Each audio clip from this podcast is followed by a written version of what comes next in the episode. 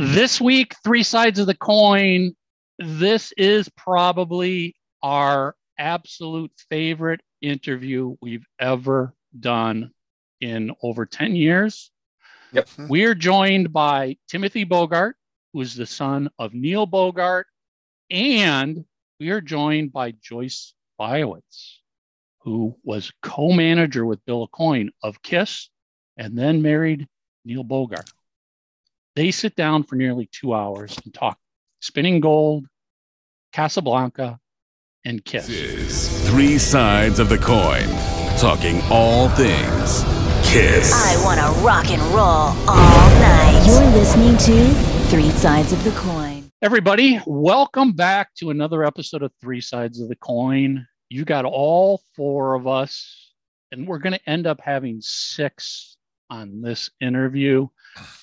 We're not going to do any housekeeping. There's no, there's no. Let's comments. get this There's rig no, rolling. you just want to sit because not only are we joined by Timothy Bogart, who wrote and directed the movie Spinning Gold, and is the son of Neil Bogart. Un, unknown at the last moment, we are joined by Joyce Biawitz. Do you know her place in history, people? and her place in You Kiss. should. In history, in Casablanca history, Oh, she sits down with us, Tim and Joyce sit down with us for nearly two hours and talk about Casablanca and Kiss. Amazing. Just let it roll. Speechless. Yep. and we're going to see you at the end because we went all fanboy and fangirl over this one. Mhm. But also, don't forget Spinning Gold, March 31st, Yep. nationwide. Go check it out. It really is. It's an Insane incredible great. movie about Neil Bogart. Mhm. Yeah. Subscribe on YouTube. Follow and rate us on Spotify. Subscribe and leave a review on iTunes. We appreciate your support. Three sides of the coin.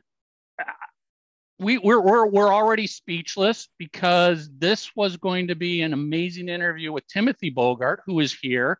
And at the last minute, Tim said, Would you like to have Joyce join us? And of Really? course. Yeah. So thank my you. God. Thank you so much, Joyce, for taking some time out to join us. Thank you, Tim. Yes. Um, I think My the pleasure. first the first thing we have to say, because we've watched the screener of the movie, Mhm. amazing.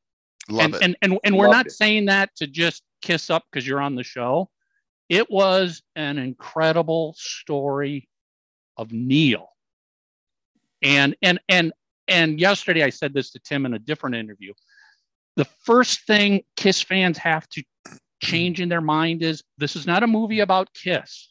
Nope. This is not a Kiss movie. They're part of it, but so are many other artists. This is a movie about Neil Bogart and who Neil Bogart was. And once you change that frame of mind, this movie makes so much sense and is so amazing in in revealing the person that Neil is. Because I think up until this movie, fans just have this impression of Neil based on maybe what Gene would say, Paul would say, media might say. But I think this really tells who he is as a person. Oh, yeah. Yeah. Well, how brilliant he was. Well, he says it. He says, "No, oh, you all you know all these acts.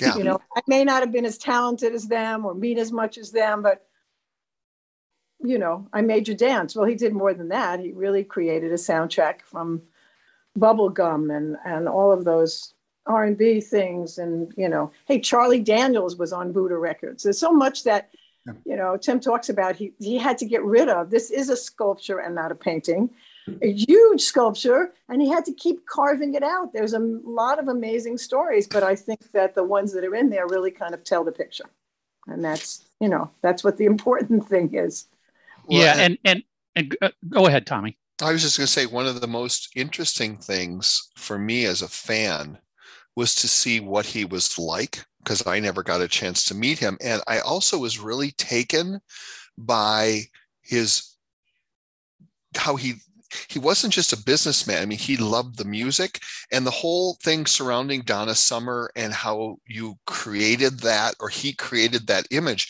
was fascinating to me because I didn't know any of that before.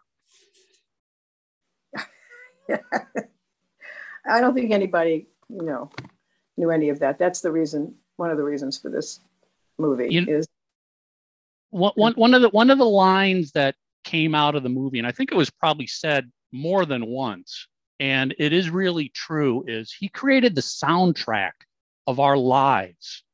You know, for we, we we we were all kids growing up during the 70s. And this is this is music that we didn't realize back then was going to have such an impact and last forever. Right. Who would have thought that what we we didn't think about that. We were recording uh, you know, artists that we believed in, that we were fans of. Casablanca was not only a family, that we were fans of these people. We appreciated their talent on such an intimate level because we were working with them every day. And they were included in, you know, in- in the family. Those that left and went to a different uh, record company called me afterwards and went, "Wait, we didn't. We thought everybody treated all the record companies treated us like this. That we were over for Sunday night dinner, and that, you know, uh, I used to show up at rehearsals for Donna at SIR Studios here with Tim and Brad and Jill in tow with their homework, and Mm. Jill while I did rehearsals with Donna, and Jill would, you know, run around in the in the costumes and the shoes, and this was this was life. The kiss would come over for dinner, not with no makeup, just hang out. Joyce, Joyce- the Joyce- things- oh, really quick, Mike. I wanted to was for was it artistic license in the movie or not? I never knew with uh, Bill Aucoin. Did you had to fake to be his girlfriend or? Oh, that's a very big story. And on Monday night, I'm doing a panel with a, um, a women's big music industry women's organization, international. I'd never even heard that rumor before. and and uh, you know it's going to probably be something that comes up for sure with this group. Um, no, he when I say you were the, my best, you know, non-boyfriend ever, yes, Bill was gay when we did production and we did a television show called Flipside. That's how we met everybody. Um, the crew would not have worked with him as a gay man Oh, and and he didn't come off like he was a gay man you know whatever he was very smart and funny and fabulous. And and so he needed that protection and i needed that protection literally needed that protection. It Yeah. wasn't a career that i had or a you know and i don't think it was because i was was such a, a you know a, a, killer chick. It was because this is what it was. It was the price of doing business back then. And that kind of protected me. Interesting. that if somebody hit on me and I'd say, "Oh, Bill," you know, whatever, and they'd go over and they'd apologize to Bill. Bill couldn't understand. He'd say, "Why are you apologizing to me? Apologize to her." No, we were, you know, we had a a, a really wonderful friendship. We were like brother and sister, and um, really operated like that. There's a scene where in the movie where Kiss is demanding a you know a, a, a renegotiation or whatever, and I love that Tim held on Bill's face because what he got was, oh my God, I have just split up this marriage with Joyce. This is Right. this wasn't yes, it was personal, and you know it. She says, oh yes, this is not okay, and he knew, but you know he had to choose the group at that point. And for Joyce, him, can- he did. He had to make that choice. I mean, that- that- there Yeah. Joyce, can you can you talk a little too about the the tensions that were created once Kiss realized their manager was now dating and marrying the record label? All right, so Tim, can I blow this one a little out of the water? because they always knew. I brought the tape to him when he opened Casablanca. So, you know, this was no secret. He and I went to magic places together to get all of their things. We got the the those dog collars from the pleasure chest next to my apartment in the village. They were, you know, certainly Bill I mean, you know, Bill and I did Flipside and we did television commercials for Neil and we worked with Neil on all these different things. He, he knew what was going on. This was, it was, it's wonderful drama for the movie and, and it says the resentment that did build up, even though, you know, I was the person who would sit at the agency and, and wait for three hours till they give me a check for the next tour and tell them I'm not leaving. I'm going to go home with you until you give me money. I got to get my, my act on the road, you know? they realized it, but you know, at a certain point, and they were influenced by others that they needed to, and this happens with so many acts, they needed to to to take a stand on their own. And that's what they did. Fortunately, it worked out for everybody. Mm-hmm. So, you know, yeah. Joy, you know, I I asked Tim this question yesterday. I'd love to get your take on it. Um, would Kiss have worked with anybody else other than Neil Bogart or Casablanca? Absolutely not. Absolutely not. We, as you know, Warner Brothers couldn't stand them. They thought they were ridiculous. They didn't get it at all. And even their agency, their agency, ATI, they would say to me, no one will let them open for them, leave the equipment home, take off the makeup. And I kept saying, you don't get it, do you? This is what the kids love. And it's also, the music is great, but this is the whole show. We're into a show now. It's different. Nobody's sitting in their garage playing to their amps. Nobody cares about those people that are doing that. You know, uh, I had Do you think group- some? Well, do you think some of it though is at the time maybe a lot of the record people in the business were much older, so they were having a harder time understanding the change? I think they were having a hard time understanding the whole change from Woodstock on. Okay. You know, so many of them there, eh, you know, from the record industry in Woodstock in suits.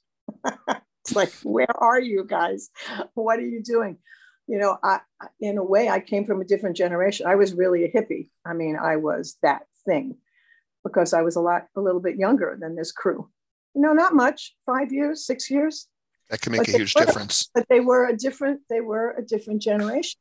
You know, Neil was one of the ones who was. He got it. Was like, okay, wait, I see what. You know what what the youth is into now, what, what you know where the music is going, and it's terrific. But that there was a big sea change around then. I mean, I came into the industry though; all the original guys were at their uh, companies. Like Jac Holzman was at Elektra, and uh, Joe and Joe and Mo were at Warner Brothers. I mean, they were all everybody was there. Clive Davis was at Columbia at the time. It's called Columbia. Um, we had them all do things for Flipside. That was a show where the record company presidents hosted.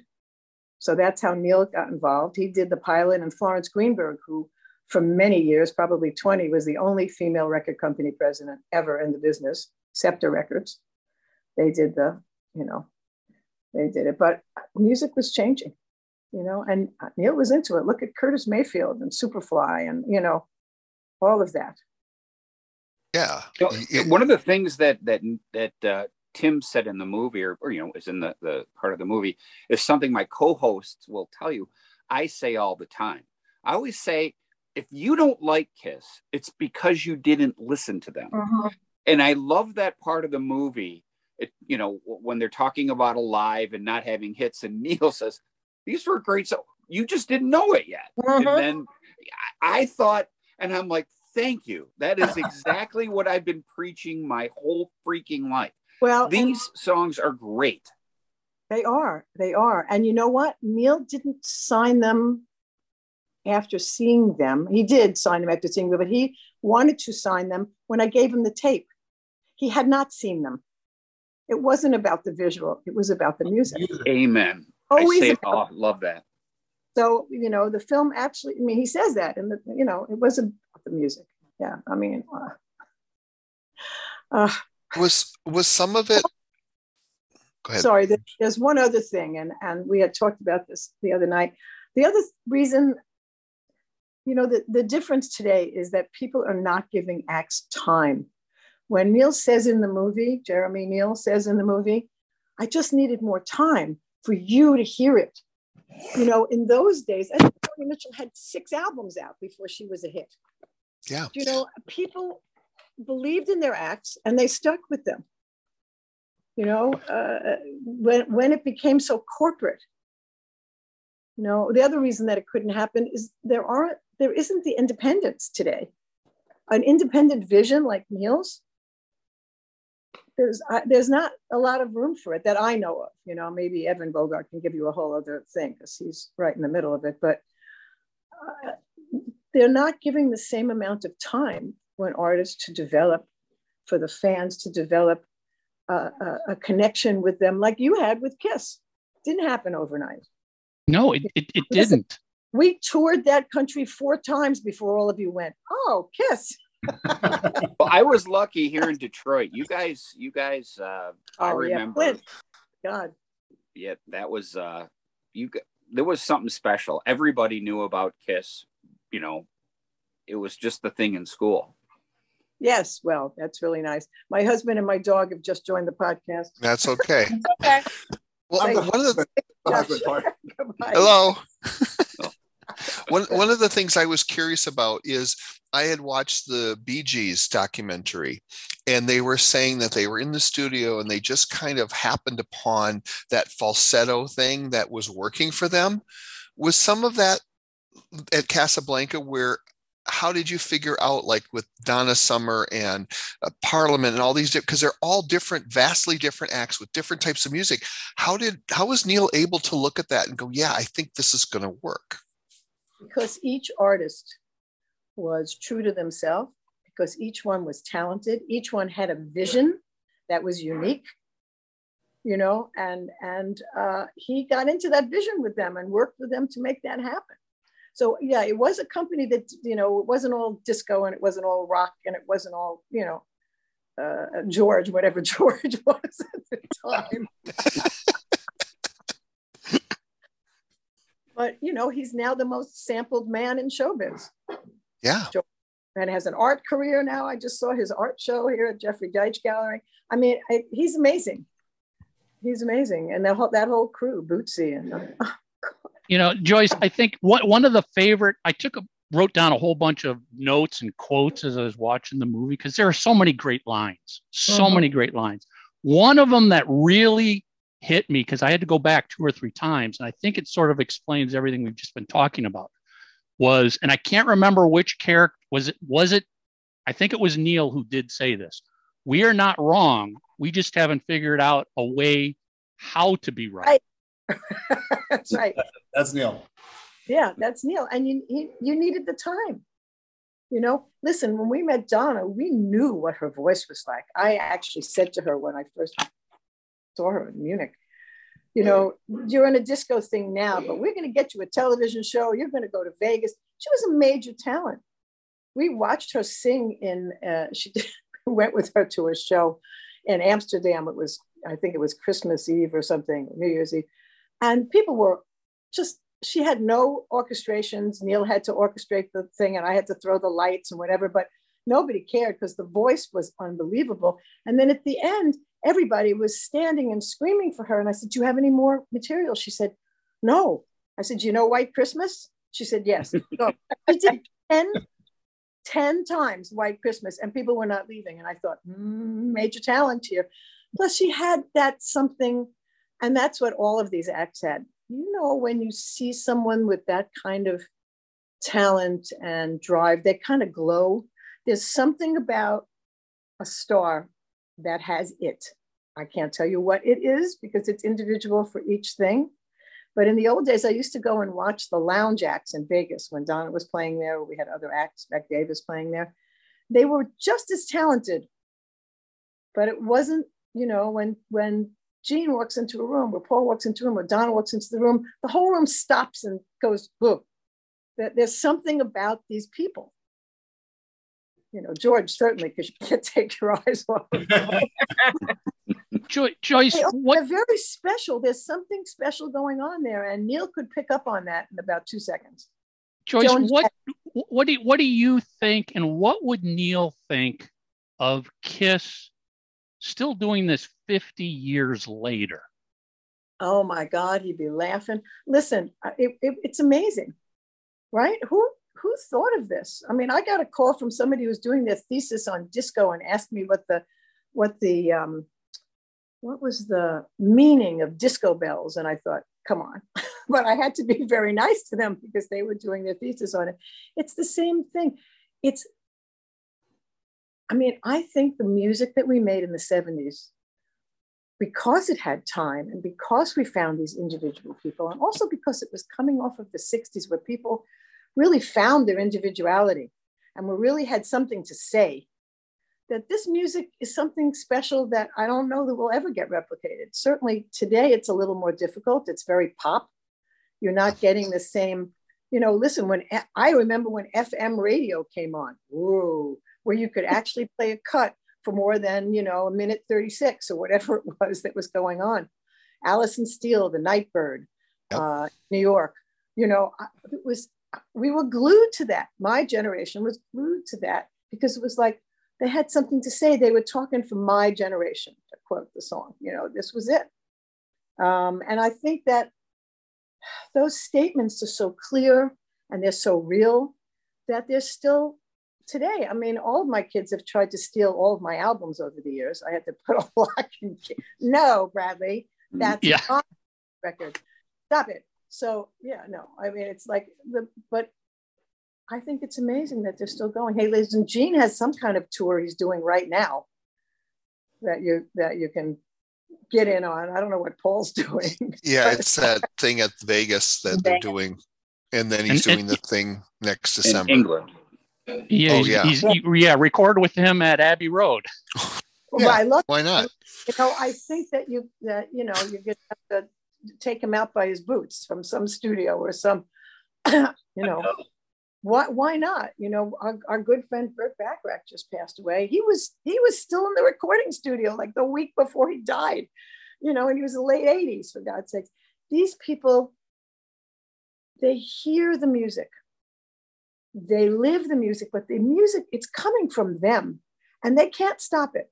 You know uh, this is this is something that's just that's what it is and people and you relate to it you know? Let, let me let me ask you kind of a, a, a deep kiss question here. So back in 73 did you see kiss as characters as people?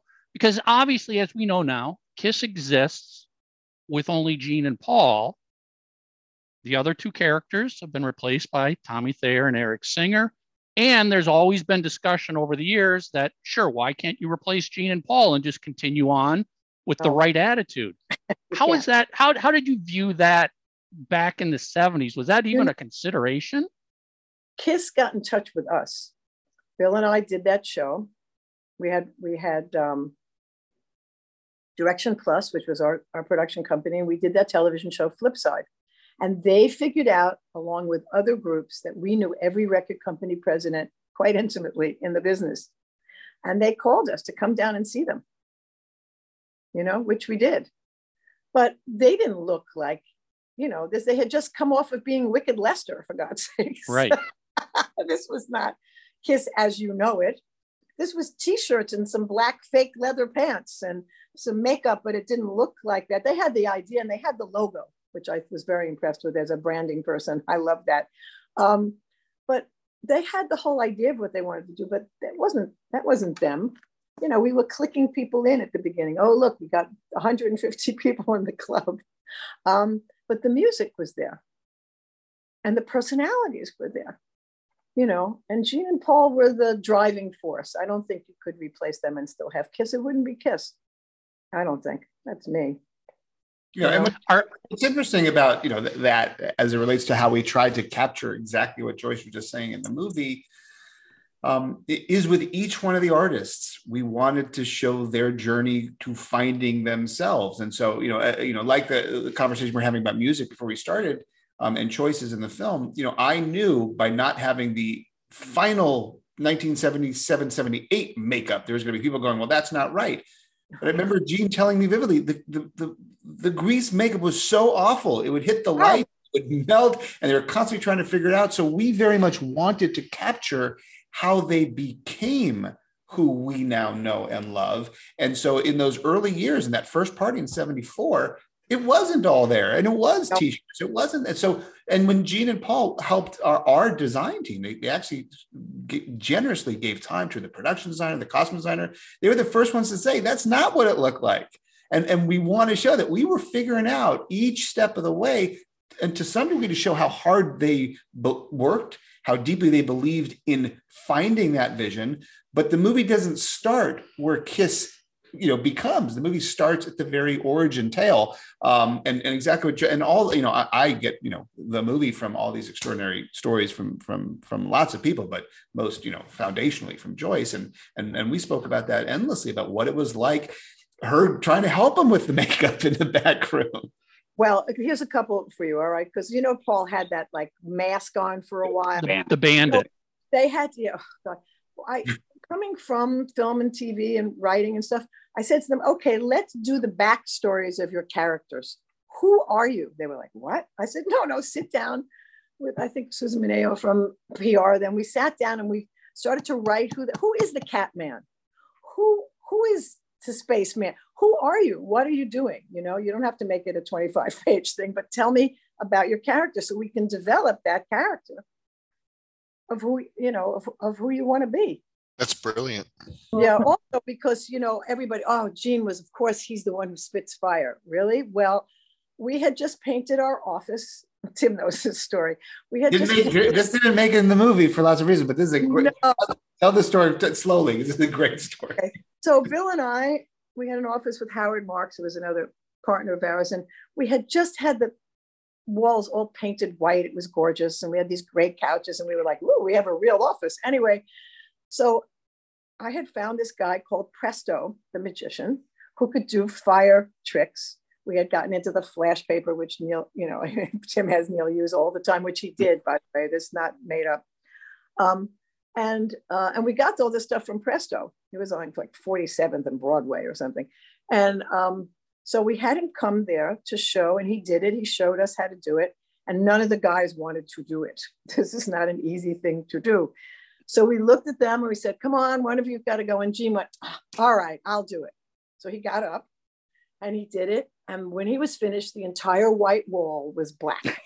he had looked at me like, I'm sorry. I said, it's okay. It's only paint. Do-" Ah, no, all of those things kept changing.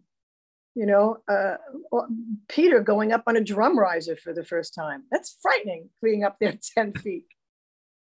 Can I tell one more story about Peter and the drum riser? It's a great one. Please. Please. Yeah, Please, we're all ears. As many as you got.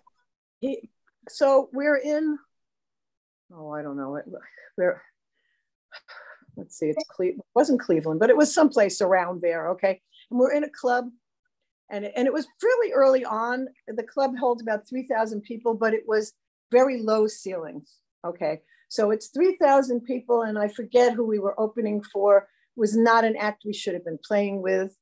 Um, when they announced Kiss from New York, the whole crowd booed. I'm with all these promotion people and radio DJs, and they're all looking at me, and Neil's going, nice. I thought, okay, great. So they play the set. By the third song, this crowd is going nuts. All they want is Kiss. They don't want the closing act. They want them to keep going and keep going. Peter goes up on that drum riser, the flash pots go off.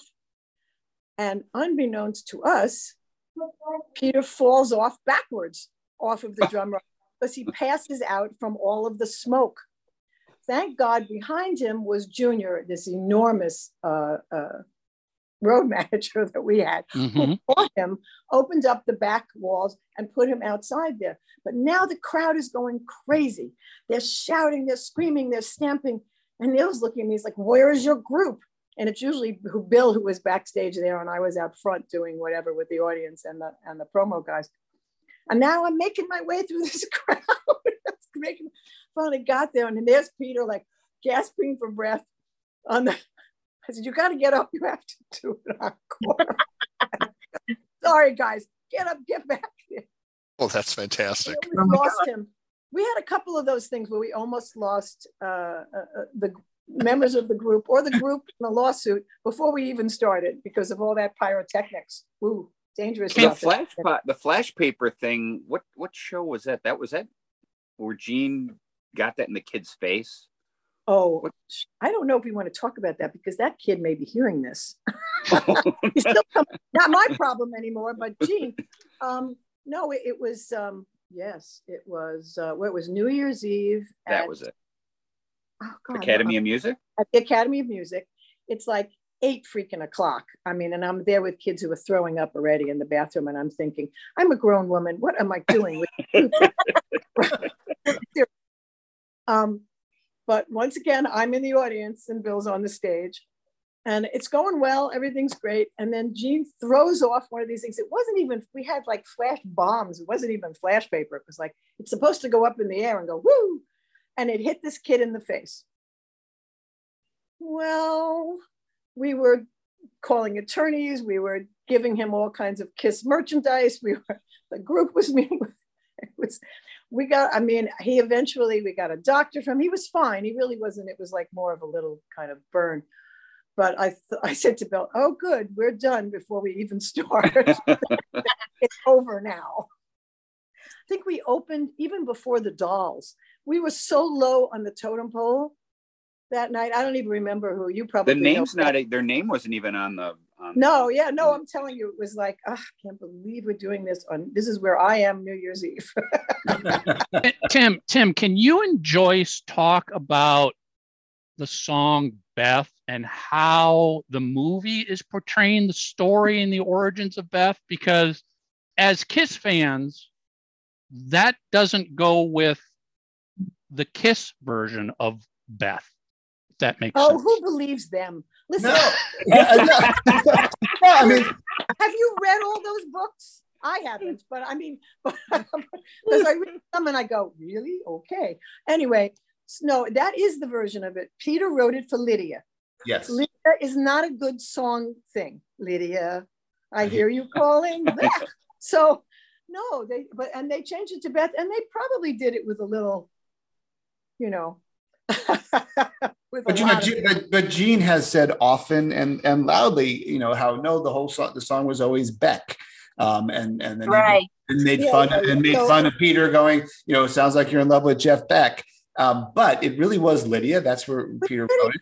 Um, and you know, and and you know, in my conversation with Peter over the years about all this stuff, um, you know, what was really important about this story, and and what I really strive to do in the movie was provide people provide everyone uh, you know a love letter and, and, a, and, a, and a real entertaining um, you know uh, flashback to, to a time. But for those people who who had a real connectivity to these characters in this moment to give them something new and to give them something they hadn't heard. And certainly knowing the kiss fans um, uh, I, I always thought that song that changed their history Mhm. was critical to finally tell right and, and i know that it was something that peter carried with him for forever about the fact that Gene and Paul hated that song. They hated that song. They said, We will never put that song out. It doesn't sound like Kiss. We're not going to do it. They made fun of Peter incessantly. And when, then, then my dad ends up getting the, the strings in the recording session, they don't even go to the recording session. They, they thought it was a joke. They didn't like it. And then, of course, the fact that it becomes the song that changes everything ultimately and I get why they have written history to embrace that moment as their own, but but it was not their own. It was the furthest from their own. Um, it was the song that changed everything that uniquely was not of Gene and Paul. Matter of fact, it was quite the opposite. Um, and that Yeah. was really important for Peter to finally have that story told. Um, and you know, as a filmmaker and a storyteller, I thought that was important for Kiss fans, but I also thought it was important to understand, um, you know, the the larger context of of who that band was and and what those inter- interactions were. And we all know that ultimately peter you know eh, does some things in his personal life that, that become justifiable for, for why that that band perhaps couldn't have gone on the way it did. But some of that antagonism happened earlier um, uh, between the guys. And i think it i think history or history has sort of been written that it was the substance abuse and, and that's really what, what it was um, and i don't think that's the whole story and, and so you know we really wanted to tell that story uh, that was important um, and you know the fact that they changed it to my mother's name when you know this relationship was going on That, that's what happened, but it was not Beck. That's that. Gina's just that. So- That's just not So right. when That's when happened. when when when Neil heard it and it was Beth, he truly was like mad that they were writing a song singing about her. Because that's how I interpreted it in the Uh-huh. movie. Well, the, yeah, You know this is, I mean, in the in the in that moment of his life, I think it was the transformational choice of uh, which which life am I going to have, and it was I think it was quite clear that that you know the love story that had begun with Joyce was that story. Um, I, you know, that wasn't the that wasn't the end of my father's relationship with my mother. I mean, I think that it was really ended long before that. But I think those moments, you know, um, uh, to be able to illustrate that dividing line of his life was that was the past and this was the future. Um, and you know, that song. In addition to the fact that Gene and Paul were just not really supportive of it, um, you know, we did draw at all. I didn't want it on the next album. Um, and each one of those albums kept failing to get that radio play, which at the time, there was no success without the radio play. Um, right. They, they didn't understand from a rock ballad. No, We would try to give them things, you know, that could be an example of what they could write for. And all these other groups had rock ballads. That's how they got known. Well, know, Joyce, who who's eh, you know because there's this is kind of a two parter. I wanted to ask both you and uh, you know Tim and yourself. Of of course, though you know Joyce, you were there. Dress to Kill, having Neil produce it. wh- You know, the history says that he just needed to keep the guys close because that would they were having contract issues. Can you can you elaborate a little Yeah, bit on that? And then part two about is is who whose idea was it to get Ezrin? oh, So Neil Neil producing Dress to Kill, and then how did you get Ezrin after Alive? here's the thing. He thought he could produce them so that they could get radio play. This was really about him working with them. It wasn't because he just wanted to keep the group close. That wouldn't have been a thing. Well, I mean, because that's You what know- we've been we've been told. well, that's I, that's why I said, okay. So, um, no, this was, I really think I can take these songs and make them, you know, what, what he does with the Isleys, uh, ostensibly in the movie, that he kicks up the, this sound and he takes this sound away Mhm. and this sound like, that's what he wanted to do with Kiss. He wanted to produce it to do that. I do not remember, quite frankly, where the crossover with Ezrin. And I don't. I don't remember the. I'm sure there was some kind of kerfuffle that went on with that, but I. It's not, not in my brain anymore. Well, I, I now see, especially because the production value was so different. I mean, because Hotter Than Hell was just, it, it's still to this day, don't wrong, I love the songs, but it's, that's a, a brutal mix. I mean, Neil brought, you could certainly hear, you know, that everything was a lot brighter. It was a lot poppier. The, the, the guitar sound, you know, just everything. Where he wanted to take it, you know, and I'm sure at some point there was a discussion about that not happening, and they brought in the second crew. Uh, you know, it didn't. The interesting thing is that is that only Kiss Live broke them, but you know the reason it broke them, it wasn't just because oh we got the sound, which they did.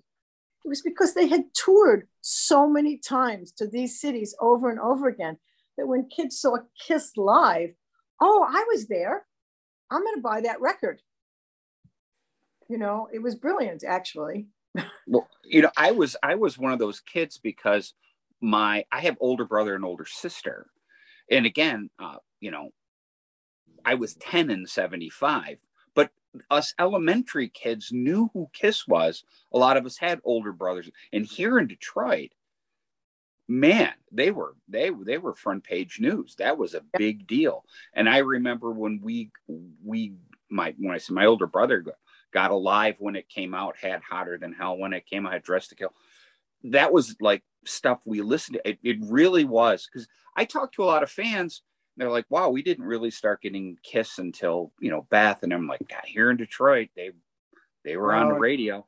You know, Cleveland, Toledo, all the places that we would Yes. tour all the time. Even in Canada, we had a whole series that we would play up there. And and uh, you know, the audiences were great. They just loved them. I mean, once they saw them live, they were fans. You know, I'm a still I'm a still a big believer in touring. You want to you want to You want fans out there. Get out there and meet them and meet and greet afterwards and do, you know. get and no matter how much no matter how much the music industry has changed you still have to tour you still have to go out there and and go face Press to face with your fans Well, a a I- lot of um, the younger bands want to meet people. They want to meet their fans.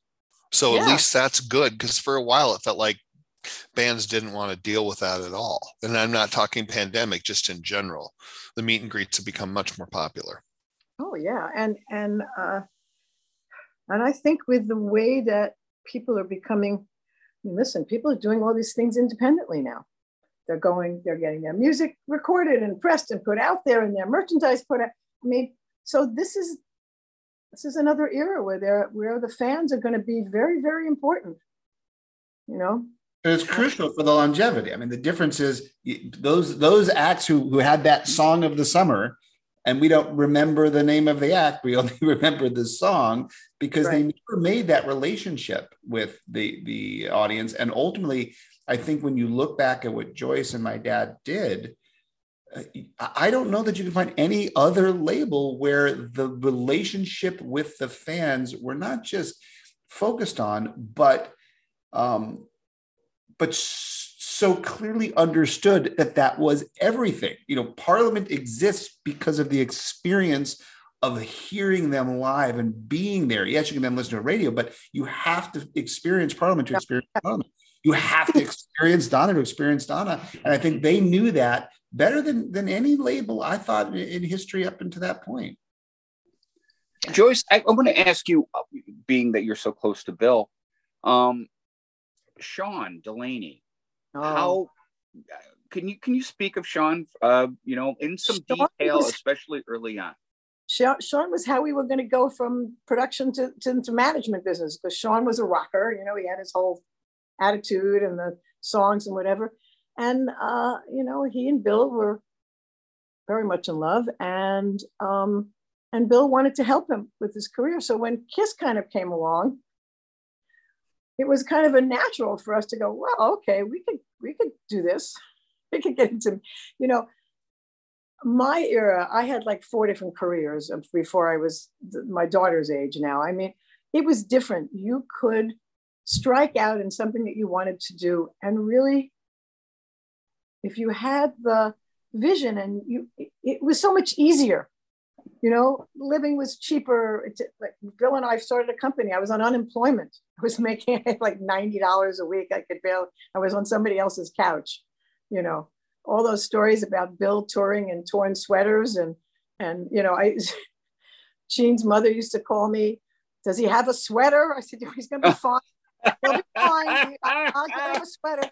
And they'd come with shopping bags and I would buy them suitcases. Well, I I couldn't afford to buy them, but I'd buy them. So I mean, this was we were all broke, but who cared? This was, you know, we had nothing to nothing to lose, literally.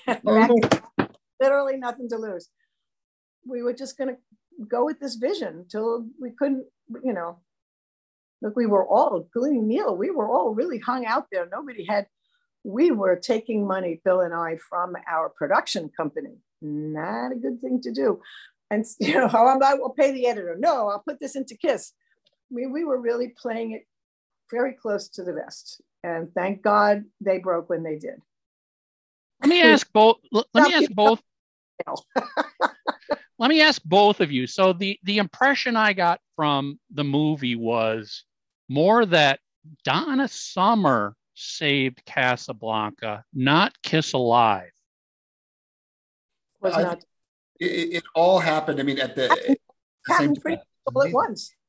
Yeah. The one thing that didn't save them, you know, Neil was amazing. And I speak to this group of young women. I'm going to talk about how he was really had faith in women. I mean, he had department heads who were women. This is what- not a thing that ever happened. So he wanted to do this Johnny Carson album. And he said to me, Come on, you're a producer. Go produce this album. Yes, I produced the album that shipped, shipped gold and returned platinum. That's why I'm today. I'm still as a producer in the in, in the Grammy Association. but he just had ultimate faith, like go and do this, and let's see how it, it, the album was great. There's nobody was ready to do it. You know, uh, nobody wanted to hear it. as Tim had him say, you know, the worst thing is having to believe in something because you have to, not because you do. You know, uh, I had kinescopes. You know, nobody had the original stuff from this. It was hours of screening this. When you see her with that little reel to reel, and you know, and, and she says, then maybe you should slow down. He says, maybe you should speed up.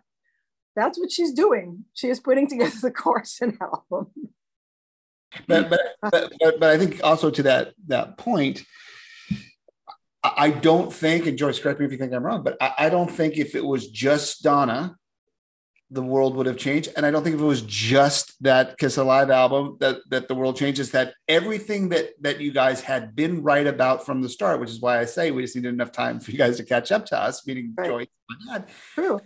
I think everything that they envisioned was right from the start. Uh, uh, Maybe with the exception of Johnny Carson, but even that was a great album. So I, I don't even think that that historically was a bad idea. If you really look at the body of work of what of what Joyce and my and my dad created, and and the other fabulous executives there.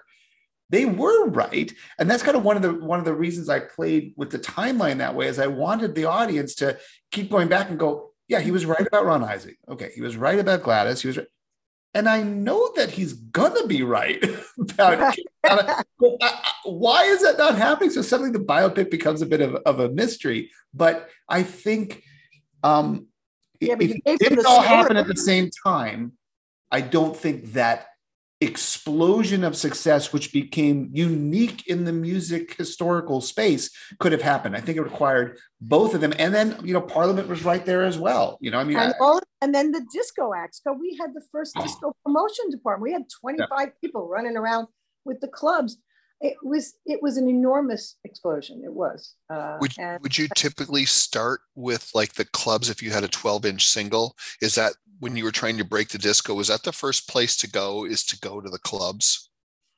well, yeah, because we had that whole. Well, first of all, you know the the the great and true story about you know uh, WBLS playing playing "Love to Love You." It's true.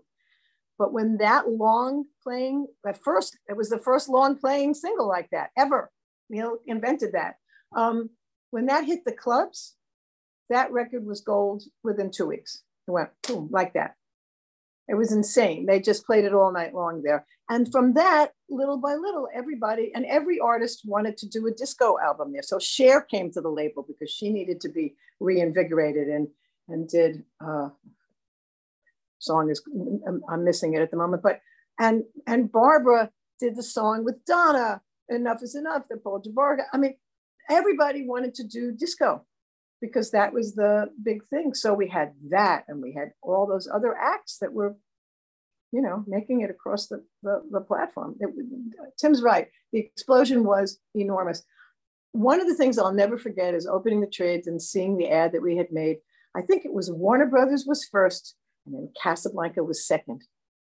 Little Casablanca was second in gold and platinum records. That had to make some of And the other. ad said, "We're gaining on you." Mhm. So I'm Warner pretty sure I have a trade ad in my collection. I wish I could find that like damn ad. It's somewhere probably. He's a- he- Mark Mark's probably got Probably it. has Mark it. I think, probably I, has think it. I, I, I'm not kidding. I think I have that in my. We're Uh, gaining on you. Well, set, text it to me, will you? Because I, I, I will. I will. I loved it. Like the little engine that could. Here we are with all. What did Tim? Did you call them all like the broken toys? the, I- the island of misfit toys. I always Yeah. really thought that's exactly what what Casablanca was. And that must have bothered some of the other record executives and companies Yep. Them. because that Especially the ones that said they couldn't do it to begin with. You Yeah. know, Mhm. you know.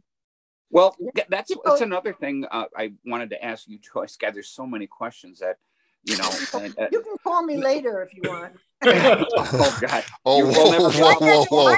You may not want that. You're- you're- What what other labels? What other labels were were you know right around Kiss Alive when the band was starting to, you know, fracture from from from Neil or want you know when everything was going down? What were some of the other labels that were coming to you guys That wanted. that wanted Kiss? Wanted Kiss. Oh, you And what kind of offers, if you remember that they were they were No, you know what? Because in 1975, I left Rocksteady Management and moved out, married Neil. So I wasn't involved in a lot of those post offers. Um, and the thing is, when he left, of course, they had, because we put it there, a key man clause in their contract, which meant that Polygram had to renegotiate their contract with them. They did very well by that. Oh, yes, they did. Uh, you know, unfortunately for Donna, and God bless her, I will always love her, but I tried to tell her when she, you know, we had that whole bad stuff with lawsuits and stuff. And I kept trying to say to her, meet with me without your attorney, because I couldn't tell her you have a key man clause. What idiot is not seeing this in your contract? But also, they, she didn't know he was leaving. And once he left, she was free, or she would have been. One one one major history event that you didn't touch on in the movie are the Kiss solo albums. Oh, How was can you give us some insight from your side of that? How did that come to be? You know, what was going on? I think, you know, listen, you've seen a lot of artists, I'm sure, and you know that they have individual egos. I mean, look at the Beatles, for God's sake. Everybody wants to be a creator that, that they think their vision is what needs to be there. And, and I think that that's one of the things that, you know, it was like, okay, we'll do that. we'll do that for you. Let's keep you happy. Let's, you know, keep you creating and doing this. I don't remember the specifics of it, but I know that was a large part of it. It was like, you know, we I mean, because you know, from from from for- from a kiss from a from a the fan side of things, that's another one of those moments where it was like, oh yeah, these shipped platinum and returned double platinum because they didn't sell nearly to the level they were hyped.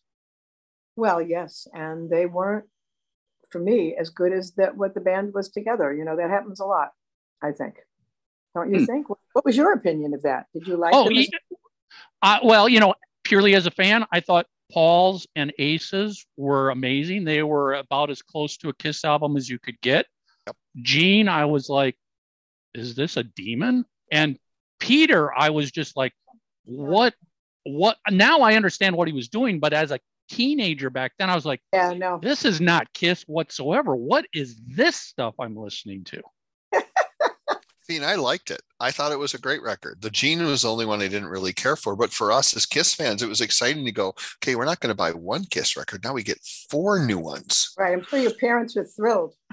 Oh, I had to cut Yeah. a lot of lawns, Yeah. man. Yeah. I'm not Oh, kidding, yeah. I did. I remember Yeah, that vividly. we earned it all because my mother's oh, just like, "Why are you wasting your money on this garbage?" Yeah. Like, this is coming from someone who likes to listen to polka music. Yeah, okay, And the You know. one and two. and one and a two, and yeah, you know. One and two. hey, Tim, Tim, I wanted to ask you something that I was shocked not to see in the movie, you know, towards the end. No mention of Boardwalk or Joan Jett. Well, you know, similarly, you know, maybe a different level of, of, of artistry or quality. Um, no mention really, other than a quickie on YMCA and the Village Yeah, People. well, that's true. That's true. So, uh, which was, you know, I made a decision early on, um, and and and and as a storyteller, I, I, I think it's the right decision. We'll see what other people think, and um, you know, Joyce and I discussed this a lot when I when I was developing it. Um, you know, I believe as a storyteller, third acts are where most films go to die. Uh, they, they just are. You- You're trying to wrap something up, and um, suddenly you're going, well, let's show what they learned. Uh, let's show what the cautionary tale was, or let's show why. And, and every music biopic you've ever seen, for the most part, starts at the beginning. Someone's got this great talent, they have this rise, and they all end up with some sort of metaphorical needle in their arm. And that's the lesson that we need to learn and, and take away from that. And I always thought, um, which is a very kind of tricky thing for a, for a filmmaker to, to set out and do this. I always thought this was a movie where I don't know that the main character learned something. And I, I actually don't think the main character learned something. I think the main character confirms something. And so that's, that's a very different thing. And normally third acts are about what did we learn and how did it play out? But I also wanted to capture for the audience um, how rapid and shocking his loss was. And so, you know, there was conversations Joyce and I had over the years with other people that we were talking about doing the movie with, you know, like, when are you going to do him in the hospital? And when are you going to do him with the disease? And I was like, that's not the movie I'm remotely interested in telling. No. I'm so interested in this guy who had this extraordinary journey that got cut off. And the perseverance of that journey was ultimately confirmed in this sort of you know confessional that he gives because to, me the whole movie really is you know spoiler alert you know guy end of his life shows up at the pearly gates you know in heaven and they're going oh no no no not you. You're the sex you're the wrong guy. You did that thing with donna. You forced her to be more sexual. You you maybe you know didn't you know pay pay as much as you should have to kiss. Um and and the movie's about him going yeah okay but let me tell you why. And let me show you this other part of it. There's two sides of that story, or three sides of this of the coin, right? So, right. So, um, so once I knew that that's what I wanted to capture with with the film, it was early on that I said, there. The moment that he is confirmed to have been right is the moment we have to say, and I chop his legs off at the end.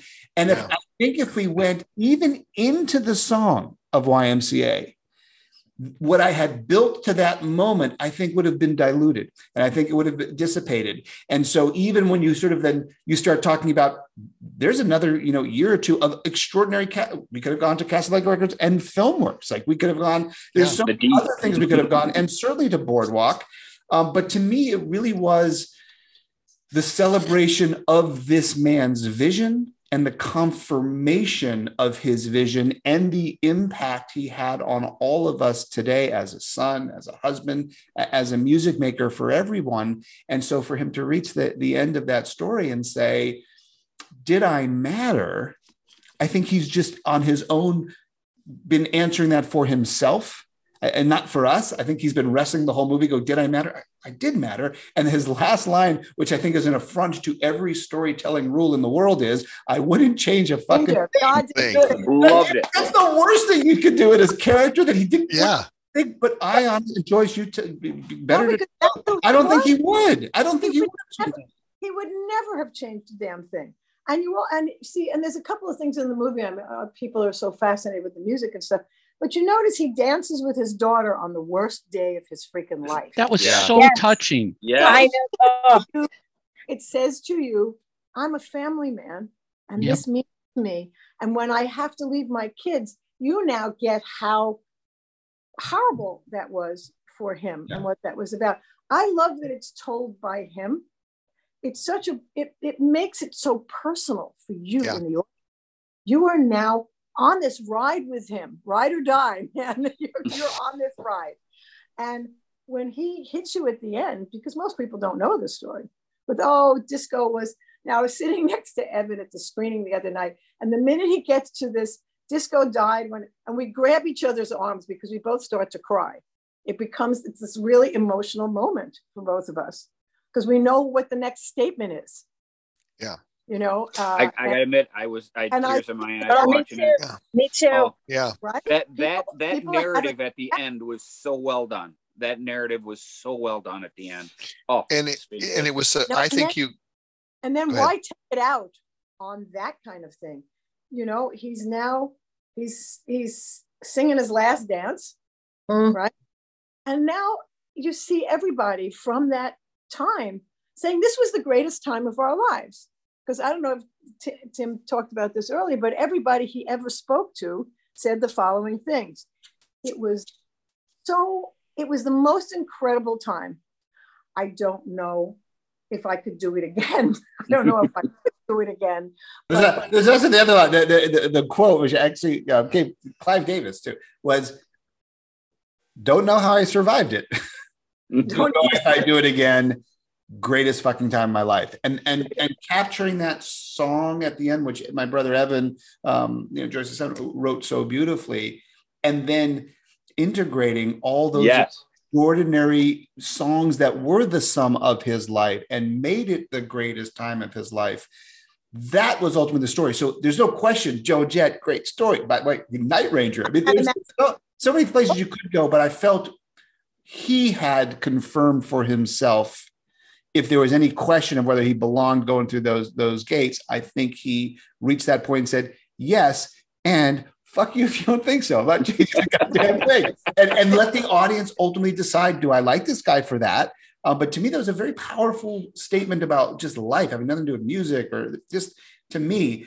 You, you know, you get one of these things, and and um, lives. I mean, um, and and you really can't spend it kind of regretting or, or doing something differently. And certainly when you get to the end of it, you don't get a do over. And that really, you know, I, I I was saying some the other day, you know, as a filmmaker, when people would ask me, "What do you want?" you know, people to walk out of this movie theater, I always had this absurdly naive, precious response. Um, and, and, every time I would say it, I felt stupid saying it, but I, but I actually meant it. And I would say to people, you know, when I walk out of 99% of the movies I see, the credits end, I get up and we turn to each other and you know whoever I'm with and go, where do you want to eat? Eh, there's really not a conversation about the thing, right? And I think that that's a very sad thing, especially in movies that are communal experience. You know, you, you want to talk about the thing, but but very movies leave few movies leave you with that. So when asked what I wanted people to do, first of all, I wanted them to be crying a little bit so they understood that this was a very serious you know loss of, of this incredible person but i wanted them to be dancing while they were while they were crying up the aisle. And what i really wanted them to do is kind of either say to their, their person with them or to themselves jesus he did all that in 39 years? What the hell did i do? I better wake up tomorrow and make it matter like he said.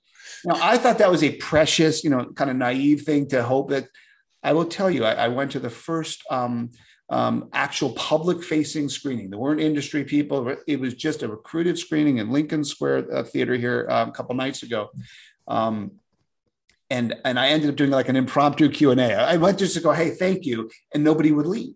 And so I, they could ask a question. So I just, you know, there's no moderator. It was just me up front. I didn't have a microphone. I was talking loudly, and it just went on for an hour with people just well, tell me about this, tell me about that. But after that, when I said we we have to leave the theater because there's another movie coming in, but 25 people came down and stayed, not to talk about, well, this was my favorite album and I went to this concert, I love that.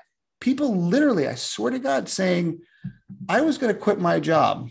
I'm not going to you know, I, was thinking of doing this other career. I'm actually going to, and thank you for that. And and just knocked me out. That's remarkable. That was what I actually set out to do with no expectation that I could ever do that even with one person. And here was like 25 people who were just there to they didn't want to let that moment go. And then they started to talk to each other about shared stuff. And ultimately the, the theater people kind of really did kick us out. Um, but but that's his message and ultimately i think that's his impact um, he just made us dance he sure did but that's meant he made us live he sure did right well and i'm and curious so, oh, go ahead no you know there's a note that he wrote that said don't feel badly for me i've lived more in my short little life than most people live in 100 years yep. Mm. and wow. the way he felt about it and that was true the man went for broke you mm. know, and everything that he did that he believed in and he enjoyed. This was not a, a worrying person. This was like, let's do it, you know. Oh, it's another day. Joyce, before we before we came on, I was telling Tim. Yeah, I was just going to say, Mark, I, I, have to tell her that line. Yes, I, this is a, a, conversation I had with. I've been fortunate; I've met Peter a few times, and one time when we were talking, I, uh, you know, Neil came up, and I asked him about Neil, and he said Neil Bogart would bet a million dollars to win a hundred. that has stayed with me. Ten hands, and you see it in the movie a bit. A bit. He had, you know, he would take two two blackjack tables, two blackjack tables, and play them all at the same time, smoking, and sweating, and being excited. And I stand there and just laugh. I thought, okay, let's see how do. I'm up ten. I'm down twenty. I'm up this was it was fun for him to do that and you, you got to be a very special person to be able to deal with that. That had to have been wonderful to be around somebody who has that much joy and gusto for life. Mm-hmm. That go for that's what I think people miss in their lives. Just that yeah. I'm going for it. I love mm-hmm. that, and that was what I kept smiling over the movie. I'm like, that's that's awesome. That's yeah, he was a Pied Piper. He was definitely a Pied Piper. People followed him everywhere because that's the come on, let's go. Fearless. Just do it. Yeah. Let's do it. Which is amazing. And, and also with people like if the guy from the mailroom came to him and said, I have this idea. And he would say, All right, so tell me, give me a short thing on that. Sorry, turning my phone off. Give me a short thing on that. And uh, all right, so what would we achieve? How much would it cost? How much could we lose? Okay, do it. And the guy from the mailroom would go, Me? You go, Yeah, it's your idea, isn't it? Here, work with so and so, go do it. That's how quickly he made those Wow. type of, you know, and I was the perfect foil for him because I'm the ultimate optimist. I wake up every morning, oh, let's see, what can Let's we do it. today? Yeah, no, I'm always a glass is more than way more than half full. It's just blowing over. love it. But don't you, you have to kind of be that way. That attitude gives you, you know, we are very much what we put out there. Mhm. You know, when, when you talk about perception is everything, you know, if you say Donna's a, a star and you dress her like a star and you get her and you get her a house like and you get an agent, she's a star. You know, Yeah. uh, uh, you know, if you say Kiss is the, the the best rock and roll band ever, they're the demons of rock. She's the first lady of love. You know, you have to be there and believe it and live it. And if you do, other people come along. It's really interesting. Like, come on. And the artist people has are to looking. believe it too, right? And the artist has to feel that way. You know, It's come from the artist 1st Mhm. You know, But the people are are- looking for something to yeah, believe there are in. times where the artist's vision and your vision will listen. The record company always wants another album and another hit. Mhm. They're the ones who were at those days. They were the bank. They were giving you the money to to do it all, you know. And so they needed if they put ten out there and one or two hit, that was good. But you had to have those one or two hitting, or you were out out of the game. So you were always asking the artists for more, you know, and and also uh, maybe talking to them about what kind of record they were going to put out. And sometimes those visions did not come together, you know. And if you were Is- lucky, you did. Is is that what drove Kiss to record early in their career an album every six months? Was Casablanca going? We need more. We need more. You betcha. also, them they needed to they needed to get keep getting product out there. If it wasn't, you know, Touring. hap- and also exposure too. I mean, you lag too long in between that time period. That it's going to just be longer until you know that longer span for people to see you. You know, right? How did you feel about the Hotter Than Hell album? It's my personal question. I love, love the songs, The don't like the production. So, so, yeah, songs Yeah. are amazing. The production mm, Mm. was lacking, the songs Yeah. are fantastic. That was and and the vi- the visual of it is is was Oh yeah. amazing. The cover, the everything was just Thank- like wow. thank you. That I did Yeah. that. But I- but I did it with Norman Seeff, who's one of the most incredible rock photographers. ever. Amazing. Yeah. So yeah, Norman, Norman and I had a good time doing that. I always feel that there's a story there behind the whole cover. There's a story there, and uh, we have little bits and pieces of it, but there's a huge story. You know, there's got to be big time story. I don't think the guys were very happy with the cover and the whole look of it or whatever. That was Oh, I Chris thought was cool. I, Moore, me too. art department did that, did the design. We talked about it, and, you know, Yeah. a lot of things coming. There's a great photo of you with the band, Joyce. Uh, You and Bill um, uh, from that session for the cover. With Neil also, we were all like, No, I, I, I don't know if Neil. Yeah, I think maybe. I know you're wait. definitely in the, one of the pictures. yeah. That looked Yeah. like a crazy day. That's what I mean. There's got to be a any, any shoot with Norman Seeff was a crazy day. The Mm. one shoot that that and Tim has pictures of it in, in the Yeah. credits. Right. We right. we did a shoot that was like we all had costumes on. I had like a fur thing, and people had and Neil had a turban. I mean, But know, also, uh, but also, if you look closely, it's not just Joyce. My mother's also in, in those photos. His his parents, my father's parents, yeah. and there are parents are, are equally insane in that photo. and there are naked women All over my grandfather. Yeah. on on It's Al's back. There's this woman. She's got like, and Ruth is looking at him, and the breasts. So that it was a craziest shoot. And for years we hid those. I mean, I have the negatives here. For years we hid all of these. I mean, now who cares, right? But Right. but but then it was like, I don't know that this should come out. This is, we're already being banned in Boston. Well, that really helped, actually. Right? Yeah, I, I thought it was great. Tim, Tim Joyce, you know, and honestly, we could talk for so long here. You've already been here for 90 minutes, so I don't want to monopolize all your time. But maybe as a final question, what is what do you guys each think is the most misunderstood thing about Neil? Hmm. Oh, uh, okay. For me, it's the drugs. Okay. And and I'm gonna Tim, I'll let you vamp. I want to find Bruce Sudano's quote. You know what I'm about. Yeah. Because That will tell you. You have to find it. Um Yeah, I, uh, I.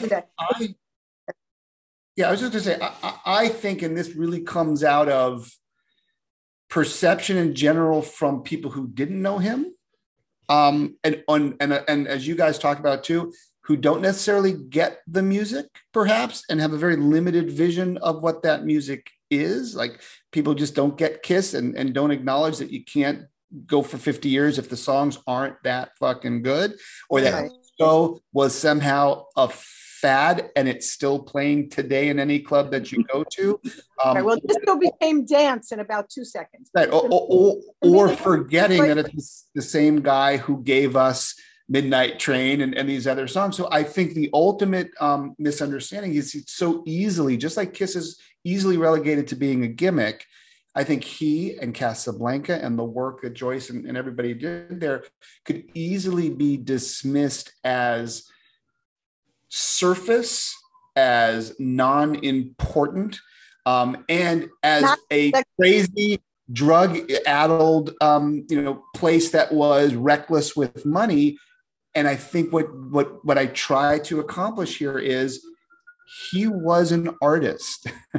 um, he may not have achieved being an artist, but he was an artist. And so, in different ways, from you know the idea of how the origin of a song you know happens with someone like Gladys, to how in a recording studio can turn something from something to something else. Which was to- interesting to me.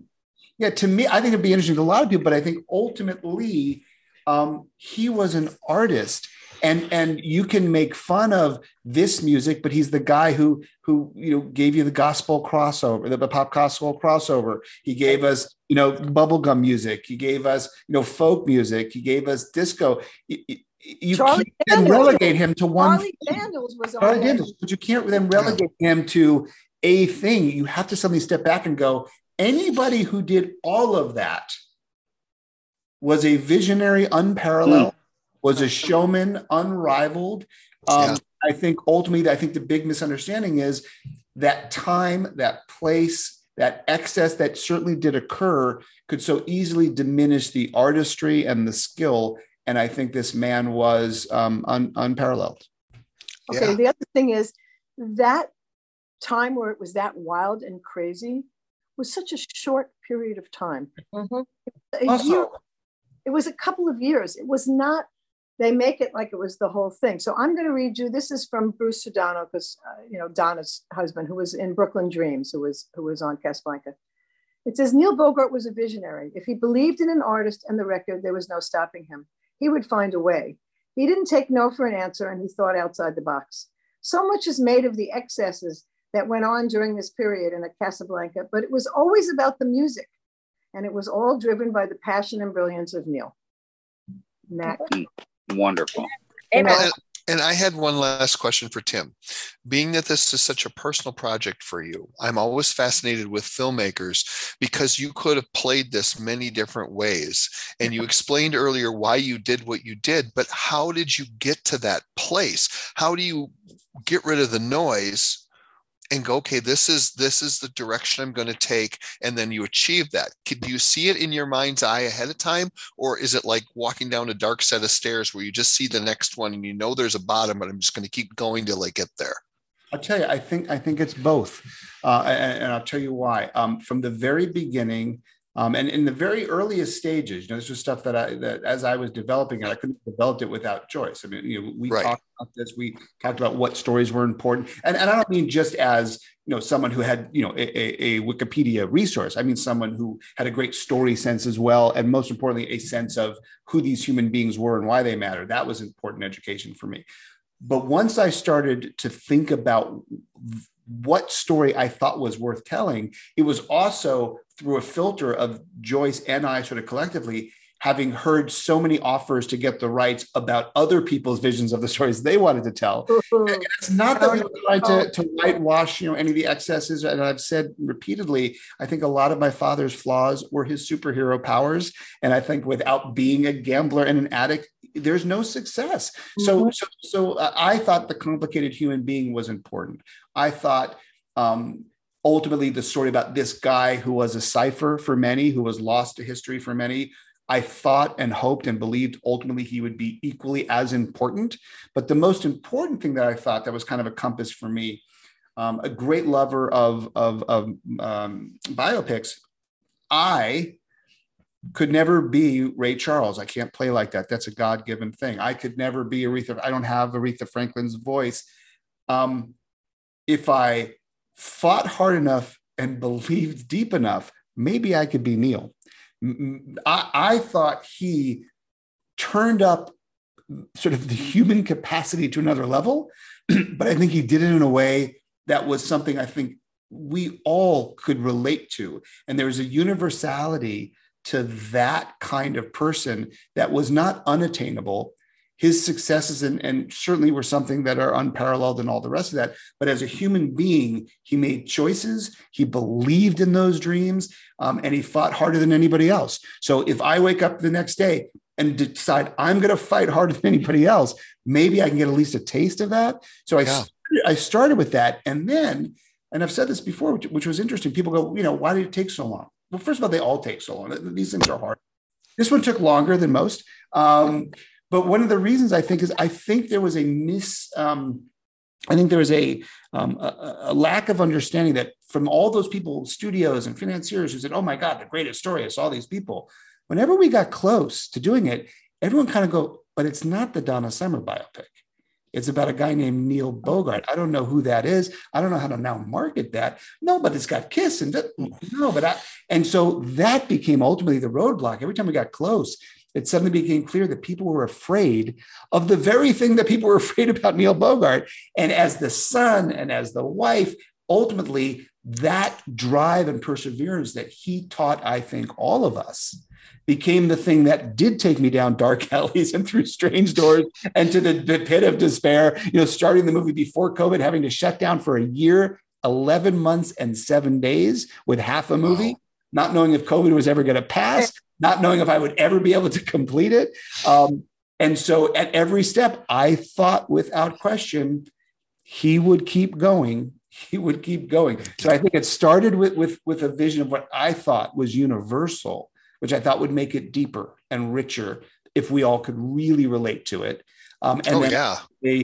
embracing his struggle that became my own um, and just the, the pure relentlessness that I was taught, I embraced. which is amazing to come full circle like that because the drug thing and the excess stuff yeah it's, it's an interesting story to a certain degree but it's like you would lose i think you would lose the essence of who your father is and what you showed us he is if you would have spent too much time because like that's how we are here on three sides.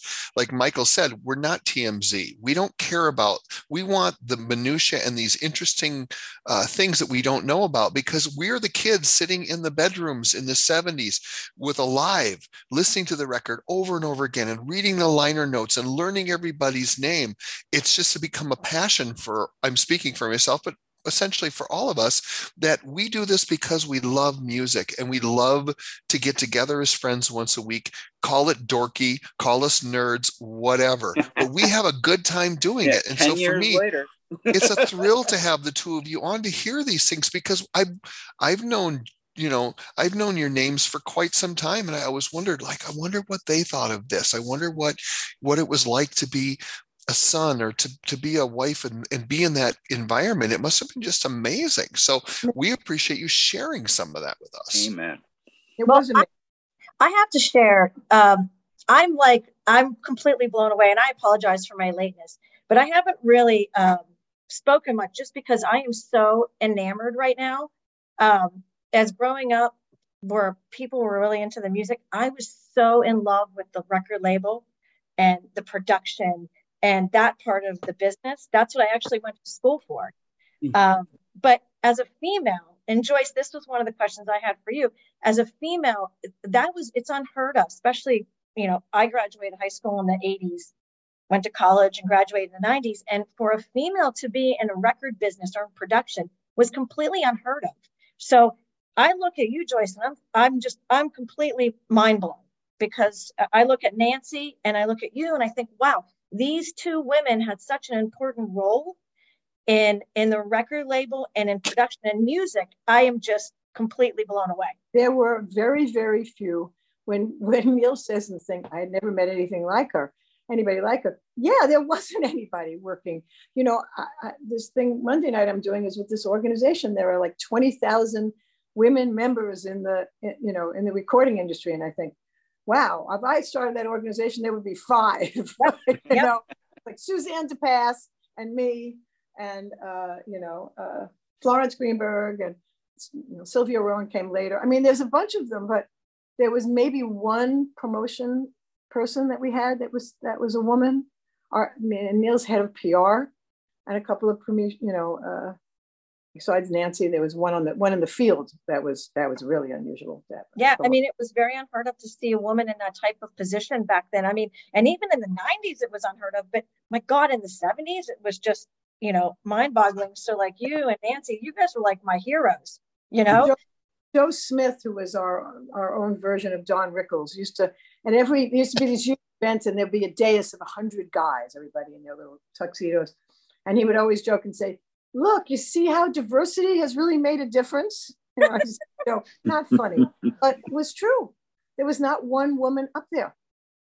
Yep. You know, crazy, um, and it was a very different time. But you know, this, you graduated when? Eighty. I graduated high school in 80 and I graduated college in 90. I wanted to be an entertainment accountant.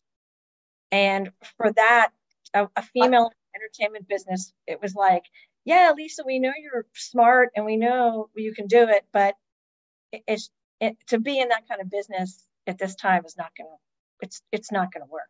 Which was kind of like, oh, but Well, but the whole world was was kind of like that. You know, I was in Yeah. television production. I could only be there because, you know, Bill got me into the guild. We were that unit, you know, that lying unit of protection I love it. I think that got us, you know, that got us there. So that, by the time the record business thing, I mean, nobody really cared that he was okay. It didn't matter, you know. Um, but at the But- time, at the time, like you said, it did. I mean, Oh, like, I you came know, up protecting him protecting you. Yes. You know, Yeah, my son just said to me, "You should write the book, mom," because you know, in advertising, that whole Mad Men era, that's when I worked there. hmm So you know what was going on then. I had I lied and I said I didn't type, so I couldn't be in the typing pool. I had to. I worked for the producer, and the you know and that's how I got started. Is I made no money, but I didn't have to ty- sit there and type and not do anything. but that's where they put all the women absolutely. because we all knew how to type. They knew we knew how to type. We took it all in high school, you know, every good one. But no, I said, I'm I not was, you're like my hero, Joyce. I don't know what to tell you. Between Dude, you t- and t- t- you guys like shaped my my whole love of. But we didn't know what, see, we didn't know what we were doing. My daughter in college was taking a um, women's studies class, you know, which everybody, and she called me and said, Were you influenced by the women's movement? And there was silence on my end of the phone. And she went, Oh, oh, you were the women's movement. I said, Yeah, but we didn't know we were a movement. We had birth control pills, we had a college education, you know, and I was Life is good. life was good. I was going out, I, you know, and living in the West Village. My parents were really upset, but you know, because I was sent to college for my MRS, which is why you went there in my era. I graduated in 1967. Probably you guys weren't even born then, but It 65. oh, there 64. There you go. Anyone, I'm the. you know, we I women couldn't have credit cards. I No. could do nothing without my father or another man signing for me. And at really good restaurants, there were no prices for the women on the menus. How do you take someone out for business for that? My job was to get people from the advertising agency when Bill and I had a company to, to buy in that we were going to direct their their films. I had to go and you know make a deal with the guy with the waiter beforehand. I was like, I always, I always wanted to be that woman that survived in a man's world because I just thought that was just so ballsy, you know. Well, and in even- business. and even- but even at that, you know, even even at when I graduated in the '90s, even that was completely unheard of. So to be for you to be a woman in, in a man's world at that point in time is just spectacular. And look at me now; I'm like the only female in a podcast. Me. You know, there's you know, there's truth to that. I never thought about that before, but you're right. See, You know, yeah. because I'm the only Yeah, it's just that's just so crazy to me that it, it took this long. You know, because either you can do the job or you can't. It shouldn't matter what you Yeah, know sex you then- are. it well, did, it we're a going backwards a bit here as a country. You know that, right? I Yeah, mean, no, I, and I got older sisters scared. who would beat the crap out of me. So it's like I'm, you know, I did, Tommy. Just well saying. there too. Yeah, yeah, you know, Tim, Tim, Joyce, you Thank know, thank you so much Yeah.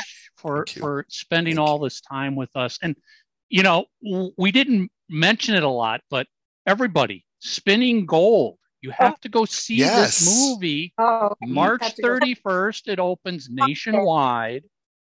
And yes, this is a fascinating movie Oh. about a It is. man who, again, I'm going to go back to what I said a man who created the soundtrack for our uh-huh. lives. We didn't realize it when we were kids back in the 70s. But now now. you can you you know it now and this is a fascinating movie into the life of Neil Bogart. And that's all I can say. It's it really does a fascinating job telling us who Neil was. And and again, he was the guy who got us Kiss, who got us Donna Summer, who got us the Village People. I mean, he was Oh. Parliament. I mean, he was the label that brought to us all that amazing music. Yep. True. the land of broken toys. Well, thank you guys. Really, really appreciate Yes, thank you guys oh really no, for your we, we, we can't thank you enough. I mean, We're you so guys excited. Shared so much with us, and and it means a lot. It means a Yeah. lot. You've uh, Please, both of you come back. Seriously, Sure. I, because I, Yes. it. Absolutely. Give me more than five minutes notice. oh yes, I will. Next time. we, we will we will definitely. exactly. I looked at my thing and it said, and I thought, what time did he, did he, because I wasn't Oh, it was four minutes ago. Okay. Well, uh, you know, not Well, we appreciate it. ready. Well, we you know, appreciate you dropping everything to do it. I know you're going to be on, Joyce, and I was running late. And when I logged on, I don't know if you saw my face. I was like, I was like, oh. and I and I I messaged the guys. I was like, oh my god, Joyce is on here. It's like, and Joyce, I think I'm gonna. My head's gonna explode. My head is going to explode. Seriously, I could. I was like speechless. I, I didn't know what to say. Where, where are you located? Are you in LA? I'm in um, Georgia. Oh, well, okay. So you can't. I I'm I'm in San Francisco. That's over. Tommy's in Minnesota, and Uh-huh. Mark is in Detroit. See how this music connects you all. Oh, represent. Amazing. Well, Amen. yeah, I well, mean that's that- how we met one another. Just so you, you- just so you guys know, we all would travel to Kiss Expos, and that's how we met one another. So it's it's your fault. Did you go to the one? There was one. Well, there was one in LA that Brad dragged me to, and it was. He said Kiss is going to play acoustically without makeup at yeah, this. that was the that was The- the, uh, the- official unplugged. the official uh, convention tour. right. but before, see, that's the whole thing. Gene Before and that- Paul's. this Oh. was. It was just like it was like an offhand thing. They had asked Peter to come in, and I thought, oh my Yep. god, the group is back. Yeah. You know, uh, and uh, and that's what kind of got them back together again and back on tour. Gene we went to all the. Go ahead. I'm sorry.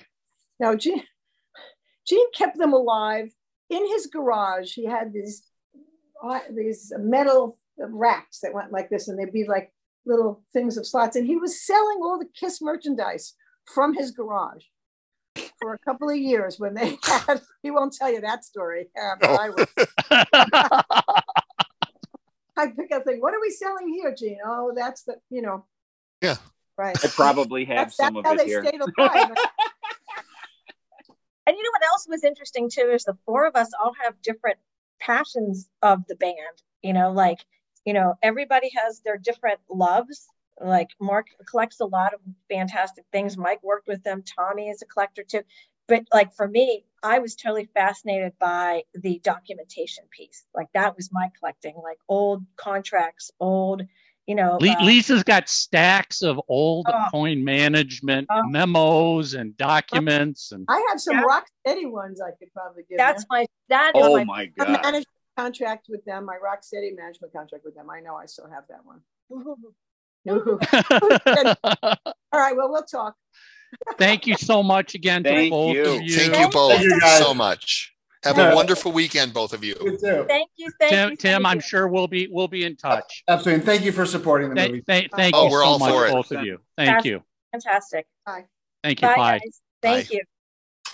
Three sides. I- I don't know what to say other than I think we all agree that was probably the greatest interview Ever. we've done Bar in none. 10 years. Bar none. That was the best episode I'm ever. a fangirl. Matter of fact, where's the mic? Drop mic. We're done. Drop This the is- mic. We're- the last yeah. one. This is our last episode. Last no, don't say that, Tommy. Everybody will be like, yeah. Yeah. Oh my god, I don't even. I'm. I don't even know. I, What, I, I yeah, uh, speechless, speechless. I mean, the fact that Tim just out of the blue said, "Would you like Joyce to join us?" Yeah, My heart and- stopped when he said that. and and and and just so you guys have context, we were only scheduled to speak with Tim, and just before hitting the record button, we were having some chats between Mark, Tim, and myself while we were waiting for Tommy and Lisa to show up. And Tim goes, "Would you like me to see if Joyce wants to join this interview?" And honest, I don't know if you could see it, but I'm sure both Mark and my eyes went like a cartoon hmm you know, and Oh, jaws dropped and tongues rolled out. And Keep in mind, I don't think she's spoken to anybody publicly about Kiss in like forever. if you think about the stories that not only not if you think about her and how she started with Bill, right? But then, you know, Mary like it ended up with this relationship with with Neil. It's like the, like the universes merged, you know, and and kissed them. It uh, it's, I, uh, you know, just uh, again, I'm I still can't. like on a high right now. Yeah, I am too. I mean, it's just uh, immense thank you to Tim and Joyce for sitting down for nearly two hours and just oh, and, and- and Michael, talking so much. guys, the four of us gushing over the movie is not bullshit. It's, not. even It's that legit. Good. It's it is oh that my good. god! It's It is great. a great. I've watched a it gr- I think ten times, and I bet you there's a way. I was going to ask Tim. I bet you there's a way for him to track how many times I watched that movie. I mean, I I, I gotta stress once again: do not go into this thinking you're No. going to watch a Kiss movie, a Kiss documentary. This No. is about Neil Bogart, where Kiss is a part of Neil Bogart's life, just like there's significant Donna Summer, there's significant Parliament. You know, even pre Casablanca, there's significant story in there. It is a fascinating story about Neil Bogart and his entire life, all of the labels he worked through. So watch it with that perspective. Don't don't be the geeky Kiss fans who are like, "Oh no, no, no, no, no, that's in that was inaccurate." You know, movies no. No, that has nothing to do with this story. Let, let me tell you, it was well acted. The emotions it brought out. I, I again, you know, this is a touching, wonderful story about a unique genius. I mean, just his lust for life. Oh my God. you know what? One of the things that he said at the very end, if you watch at the very, very end, and he goes when he's talking, doing the monologue, uh, uh, you know, at the end, he says, you know, um, I, I, it was the soundtrack of of your life. He goes, and you probably heard of of uh, Donna Summer and and Parliament and you know and Gladys Knight. He goes and a Kiss, and he goes, but you know what? Probably never heard of me. And I thought that you know that's a very true statement because you can you can ask anybody. You know Donna Summers? Oh yeah, absolutely. But nobody really knows the man behind all of that. And Right. to me, that was the most important thing. As again, as I said earlier, that he was like my inspiration. I mean, at a very young age, when you're seven years old, how the hell do you know who Neil Bogart was? I did. I totally knew who was, and I knew everything about him at that young age. So, you know, that's what this movie is about. And it's so well written and it's so well produced and and it's it's such an amazing story. But like you said, Michael, if you go into it as a Kiss geek, yeah, that's not how you're supposed to go into this movie. You know, you kind of have to back away and look at it as Neil Bogart, the person, and what an absolutely fantastic man and innovator that he was. he he was really like I, he reminded me of Gene Wilder and Willy Wonka. We are the dreamer of dreams. We, you know what That's I mean? We're perfect. the risk Yes. taker. We And- just and now that was very good. Thank you. But that's honestly how I felt watching it because I've always gravitated towards those people. I hmm. love fearless people. I love that. Don't take no. This is- Don't tell anybody that you can't make your dreams come true. And you know what else? Remember at the end, remember that one scene where where the sprinklers came on, and it was so funny because he said we didn't, and he's sitting at his desk, so I- like I know exactly what you're nonchalantly, and he's like, yeah, I didn't take in consideration the smoke, or the, or you know, or the, or the, or what did he say? Or the, or the fire, or the flash pots, or whatever he goes, or the sprinklers. But, know, but was- that that that was that was the scene where he then dances with Dances his with little his daughter, daughter. Mhm. it which th- the shit show, the storm, the huge shit show that came out of it, that was not what was important to him. That was his daughter. And the That next that sh- day, yep. And, and the next day, you notice he goes back in the office. He's like, "Okay, let's go, let's go, let's go." Not, nothing let him down. He just kept going and like he never was like, "Oh, woe is me." It's like he just kept going and nothing stopped. He's like, "Okay, well, you know, this is what happened, and you know, Kiss was doomed before they even hit the stage. But here, let's do this. Let's get nothing." He never was like, "Poor me," never poor me, which I thought was absolutely amazing. Amen. You know and, what? and, and, and I and I gotta I gotta remind people watch the movie all the way through the Yes. end of the Oh, credits yeah. because there is stuff that goes on during the credits. Have tissues. That- Yes, that that that Yes. you're gonna want to watch. So again, Beautiful. the, the- stay there until the lights come up and the film has stopped. Think about I, it I, as, as a Marvel movie where you have to watch till the end because there's Yep. pieces of this you've got to watch. I Yep. tell you what, I cannot wait to ha- take Liz and go and see this on the big screen. You know what? It's I- not I- playing anywhere near me. Really? It is. It is not the the, the closest it is is about about forty minutes away. Really? You're Yep. you're unwilling to drive that far for I'm this? gonna go. I'm gonna go. Okay. I'm, you know, I thought about it and I was like, you know what? I really do want to see it on the big screen because if I can I do watch too. it on my computer, I really want to watch it on the big screen. hmm You know, Yeah. 'Cause it was that um, you know, I don't know if we need to give homework. Uh, Just tell No, us what see you the movie. see the Yes. movie. Let us know what you thought of the movie. Yep. Um, I can only hope that the vast majority of our listeners are like us after you're done watching this interview. This was this was truly an honor to have Oh my Oh. God. Tim oh my God. Bogart and and Joyce Biawitz. Doesn't get know. cooler than this. It And just they doesn't. were so us. great. Oh my Yeah. God. I nice people. Nice people. Just Those are just people, you know, if you just ran into them in the street, you'd go, you're cool. You know what I mean? Yeah. They were just with them. wonderful I'm people. With them. like I want to, I want to have coffee with them. I, Like, I'm the same way. That's how I'm feeling, Lisa. Like I said, I got there. I'm like, I want to go hang out with them. I, that, that, they're just wonderful people. yep, that's exactly. I exactly. mean, I, I I I hope we all learned a little bit more from Tim and Joyce about Casablanca, Neil, and and especially Kiss. 'cause we tried to gear this much more towards a Kiss discussion. Right. Hopefully, you learned a little something. I think it was just it's just an honor that that they both sat down and shared their time and their lives with Neil with us. Yeah, it was amazing. Amazing. So, different perspectives too at the same time. You know, I- yep. Neil, I mean Tim as a, as a child, witnessing it through through his eyes with his father, and Joyce witnessing it uh, first as Kiss's manager, and then as Neil's wife. So Yep. there's so many different perspectives to this. Oh, there's so much more to talk to her Oh about. my They Oh would my both come God, on again. Yeah, because I want to talk to Tim about being a kid and well, growing up around. Yes, all that. I, I- mean, we didn't. I there's so much we didn't get to. Yes, Oh, I, I yeah. know, I know. I mean, in my interview with him Right. yesterday for the Music Biz Weekly, he talks about how every every day after school he would immediately just go to the Casablanca offices, and the kids would be hanging out at Casablanca Records all the time, and Oh, he, you know, he would be like, "Yeah, you know, my dad would be like showing us album cover mock-ups and asking us what we think of it." You know, he shared a story. He's like, his dad's like, "What do you think of this love gun?" You know, the love pop and love. Mm-hmm. What do you think of this? And he goes, "Oh, that's pretty cool, Dad." It's Tim, just like, cool. Let's do a gun that does things.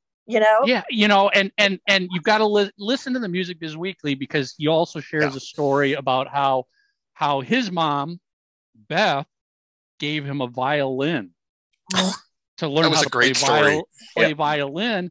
And and then Tim goes to the West Coast, goes into Casablanca. Neil's like, what what what's in that? Oh, it's a violin mom gave me. And Neil says, wait a second, picks up the phone, calls somebody. Gene Simmons, a little bit later, comes into the office, takes that violin, smashes it against the wall, and gives Tim a guitar and an amp and says, learn to play guitar. What did he say? I mean- it some silver top. Because I Gold heard it. Gold, listened- gold, Gold yeah, top Les Paul. Gold top. Excuse me. gold top Les Paul that he still plays Brian to don't this know day. what that is. Yeah. Yeah. yeah. So, any anyway, Brian goes, "You Ah. like women." thank you for sitting through this interview with us. This Mm. was this was absolutely A four A moment. four person fanboy. yeah. We we all went fan three fanboys and one fangirl. Anytime you've Yeah. ever seen me go fangirl ever. Yeah, Um, at No. the uh, Pittsburgh Penguins game with the goalie when he came over. When she found out the goalie was a. Kiss fan. One yes.